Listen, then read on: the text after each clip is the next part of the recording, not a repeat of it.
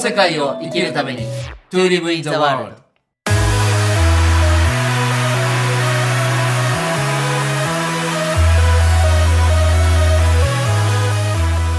大ちゃん、こんにちは。こんにちは、なあきさん。なんか顔色いいですね。これ今日、ズームでやってるからね。はい。2どうです月に入ってまた順調ですよ。とっても順調です。おお互いね、なんかね、あのー、大ちゃん、ほら時期的にね、今ちょうど、ノリノリの季節っていうか、そうですね。冬からなので、まあ、もうちょっとしたら落ち着いてくるかなって感じですね。ピークは一旦超えたって感じですね。本当に僕はやっぱね、4月以降がピークになってくるから、そうですよね。夏に向けてですね、そうなナんオキですさんだかはら。ねちょっと今仕込んでる面白い時期っていう感じですよね。はーい。いや今日はね、大ちゃんにね、これ大ちゃんたちの方が敏感かもしれないけど、最近、クラブハウスっていうのが急激に、はい来ましたね。ね、あれ、でも去年の調べたら、去年の春か夏ぐらいから実はあったんですよね。そうですね。1年ぐらい前からあったみたいですね。うん、それが、まあ、何か仕掛けた人がいたのか、今年になって1月末ぐらいから急に広がってね。はい。うんどどうですか、大ちゃん、あれやってやってみて。いや、これは多分ね、流行りますよ。ああもうすでにね、すっごい流行ってるし。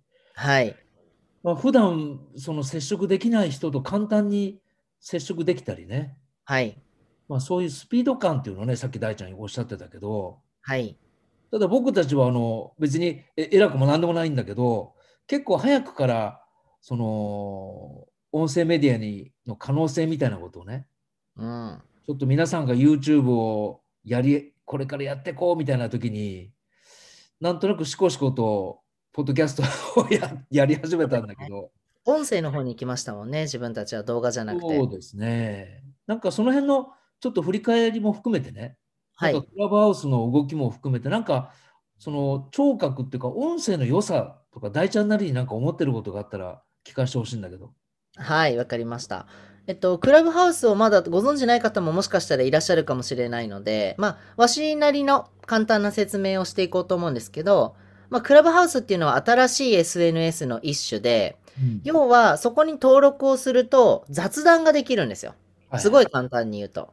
自分でお部屋を開いて、例えば、なんか、自然環境について話す部屋とか言ってパッて作ると、そのタイトルに興味を持った人たちが自由に入ってこれるんですよね。はいで、そのモデレーターっていう司会役の人は、あ、この人友達だとか、この人にマイク渡してみようってマイクを渡すと、発言できる人が増えていって、そこで雑談が行われる。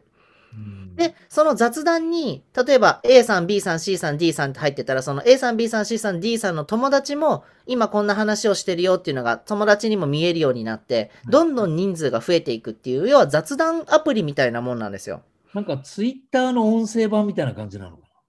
えっとですね、ツイッターとか他の SNS と最大の違いは、これがフロー型っていうところで、ツイッターとか SNS っていうのは基本ブログもそうですけど、残るじゃないですか。はい。ログが。はい。いついつこういう投稿したとか。うんこのクラブハウスっていうのは、フロー型って言って、録画とか録音が一切されないから、もう話しっぱなし、終わったらもうそのまま。そうなんですよ。そうこれが多分最大の特徴なんですよね。うん。で、あと、やっぱりその、たまたま入った友達同士がつながるっていうのもあって、はい。昨日もそうだったんですけど、広島の友達が3、4人で話してたから、い聞きに行ったんですよね。はい。で、聞きに行ったら、その3、4人が、お、大ちゃん来たじゃん、ちょっとマイク渡そうよって言って、で、マイクを渡されて、うん話してたら、あ、お名前聞いたことあります。はじめまして。みたいな。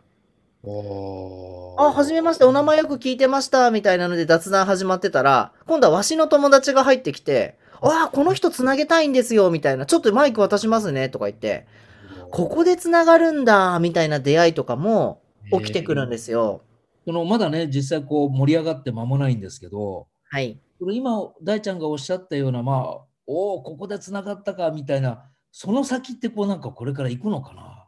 いや、行きます、行きます。なんでかっていうと、ズームで基本的にオンラインやリモートになったら、目的がある回でしか人が話をしなくなったんですよね。えーそうですね。そう、それが、このクラブハウスって、別に何の目的もないっていう雑談から生まれる可能性とはい。ご縁。うん。さっきも私たまたま聞いてたんですけど、メンタリスト大悟さんと与沢翼さんが、あ、はじめましてって言って話し始めてたんですよ。ええお互い YouTube 見てます、みたいな。あ確かにそれすごいね。そう、だからたまたま、名前はお互い知ってたけど別に、つながる目的もないし、うんつながる理由もなかったものが、はい知ってるっていうので、でもつながれるっていう。そうするとそこから、じゃあ今度、あの、べ別の SNS とか別の電話とか、あの、もので連絡を取り合って、じゃあ今度こんなことしましょうっていうのが広がるから、なれるよね。このね、シンクロとか偶発性を生み出すものすごいツールだなっていうふうに思いますね。あー。なんかそのツールのす凄さもそうなんですけど、はい。まあ、これあの僕たちがねそのこの世界で感性を磨くっていうのをずっと言ってきたんだけどあえてそれを視覚じゃなく聴覚を選んでねもう2年半前から始めたところとちょっとまあリンクさせるっていうかはやっいぱ。り聴覚からこうイマジネーションを広げていくっていうのがなんか僕なんかあようやくなんか来たかみたいなねうん。印象もあるんですけど大ちゃんどうかなあ、逆にまず直樹さんからそのあたり聞かせてもらえると嬉しいですね。うんやっぱ聴り覚メディアというものの特徴とか。そうですね、もうあのまず僕らみたいなこうちっちゃい時からテレビ見てる世代からするとあの最初はただ映像が映るだけのテレビがねもうここ10年ぐらいだけどだいぶこう誰かが喋ってもすぐテロップが出てきたりはい。すごくこう視覚にもう思いっきり寄ったような表現が増えてったんですよね。まあもちろん僕らが出してる本なんかも、まあ、もちろんそうなんだけどただその聴覚から入ってイマジネーション想像力を膨らましていくっていうのが僕はなんかやっぱりあっていいんじゃないかなと思って、まあ、僕は2008年から著者とポッドキャストをやったりしてたんだけどうん。なんかようやくなんか皆さんがそこに、まあようやくってずっとなんか上からっぽいけど、なんかやっぱり耳から聞いて、あの、声を出すっていうかね、なんかそういう感性の感覚に行ってくれたのかなっていう、僕はすごいなんか嬉しく思ってるんですよ。うん。うん。あとは本当にもう、大ちゃん言ったみたいに、あこの人とこの人がっていう人が、こんにちはみたいな感じでね、音声でつながっていって、やっぱりその面白さが今度逆にリアルにつながっていったりとか、しますうんね。またここからビジネスが生まれたりとかね、うん。なんかそういうなんか予感というのはすごくしますよね。しますね。うんあ、の、今度クラブハウスとかも見てて思いますけど、見た目ってごまかせるんですよ。はいはい。見た目の印象ってあるじゃないですか。で、うん人ってほとんど第一印象って見た目でやってるんですけど、うん、あ本質的な印象って実はその人の音から取ってるんですよ、人間って。あ、面白いね。そうなんです。だから、この顔が見えないけど、声で相手がどんな人かとか、喋り方で雰囲気が伝わってくるから、はい実は音声で仲良くなった時の方が、視覚的に仲良くなった時よりも、実は共感度が高いはずなんですよ。いや、その話をね、聞いてね、今ちょっとなくなっちゃったんだけど、ダイアローグ・イン・ザ・ダークっていう施設、したね。あれはまああのドイツの、ね、教育プログラムで、はい100%の真っ暗闇を90分あの、その場で出会った人があの一体感をね、こう味わう、まあ、アトラクションだったんですけど、あれ僕ね、7回、8回ぐらい行ったんですよ。ああ、いいですね。あの前いた会社のチームで行ったりとか、まあ、家族で行ったりもしたんですけど、はい。そうすると、知らない人と8人で出会って90分共にするんですけど、はい。目が見えないから、本当大ちゃん言ったみたいにね、その人の音とか、音から来る雰囲気みたいなものを、思いっきり視覚以外の感覚で感じ取るんですよね。素晴らしい。 ものすごい一体感になって、ところがね、面白くて、90分が終わって、だんだんその純度100%が90、80、70ってこう、明るくなってってこう、ま、すごく明るい場所にみんなで出たときに、急に喋らなくなるんですよ。これね、8回行って、みんなそうでしたね。うん。急になんかそわそわしだしてね、うんなんかあの暗闇の一体感は何だったんだみたいな。うん。だからやっぱり聴覚でこう無意識に信頼するとかっていうのは本当にあるよね。うん。あります、あります。うん、だからやっぱりそういう音って振動ですからね。そうですね。目はあくまで光なので、はい。うん、でも光っていうのも結局脳みそがこう勝手に変換してるだけで本当のものが見えてるわけじゃないっていうのは脳科学でも言われていてもうでも音や振動っていうのは本当にそのものなんですよねはい。うん、なので、そこをしっかり見ていく、感じていくっていうので、本当に音声メディア、しかもこの偶発性を呼び呼び込むっていうのも、本当にこれは可能性感じますね。そうですよね。うんいや、で、大ちゃんとね、早速、あの、クラブハウスお互い、あの、自分の、あの、参加もしたので、うん、ちょっとこの、クラブハウスはこの世界じゃないけど、やってみたいねって言ってましたね。ちょっと実験的にね。で、なんかこの世界のクラブハウス版っていうのもなんかつまんないから、はい、何かあの適したタイトルをつけてね。はい。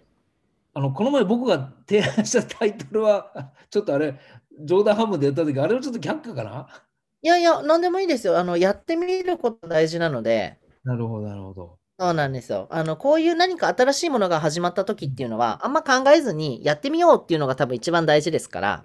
なるほど。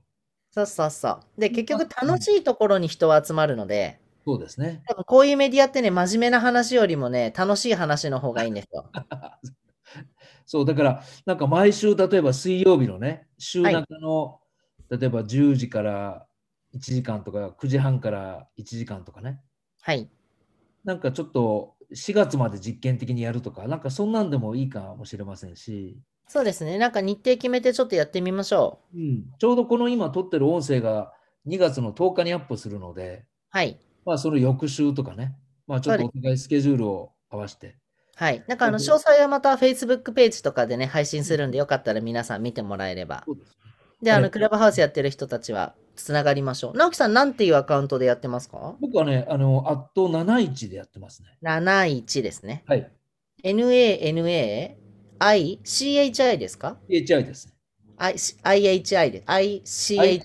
HI ですね。はい、わかりました。私は d. 吉武 yoshitake でやってるので、ぜひ皆さんつながりましょう。またそうですね、あの、大ちゃんのちょっとクラブハウスのなんか写真かなんかいただければね、はい、えっ、と、ちょっとその Facebook ページに2人のあの写真を載せたいと思いますので、あ、そうでですね。わかりました。あの絡んでいただいて、これあれかな、そのクラブハウスの中に、はい、この世界の、そうか、ページじゃなくて部屋っていう言い方をするんですね。そうですね。ルームっていう感じですね。で、そのルームはしかも固定化できないので、つどつどっていう感じなんですよね。あ、わかりました、わかりました。うん。じゃあまたいつからスタートするかはね、また皆さんにお知らせするとして、はい。ちょっと音声でしばらく遊んでみましょうかね。そうしましょう、そうしましょう。よろしくお願いします。はーい。じゃあ皆さんまたあの新しいあの部屋を作るのでぜひつながってください。はじい。ゃあ今日もありがとうございました。はい、ありがとうございました。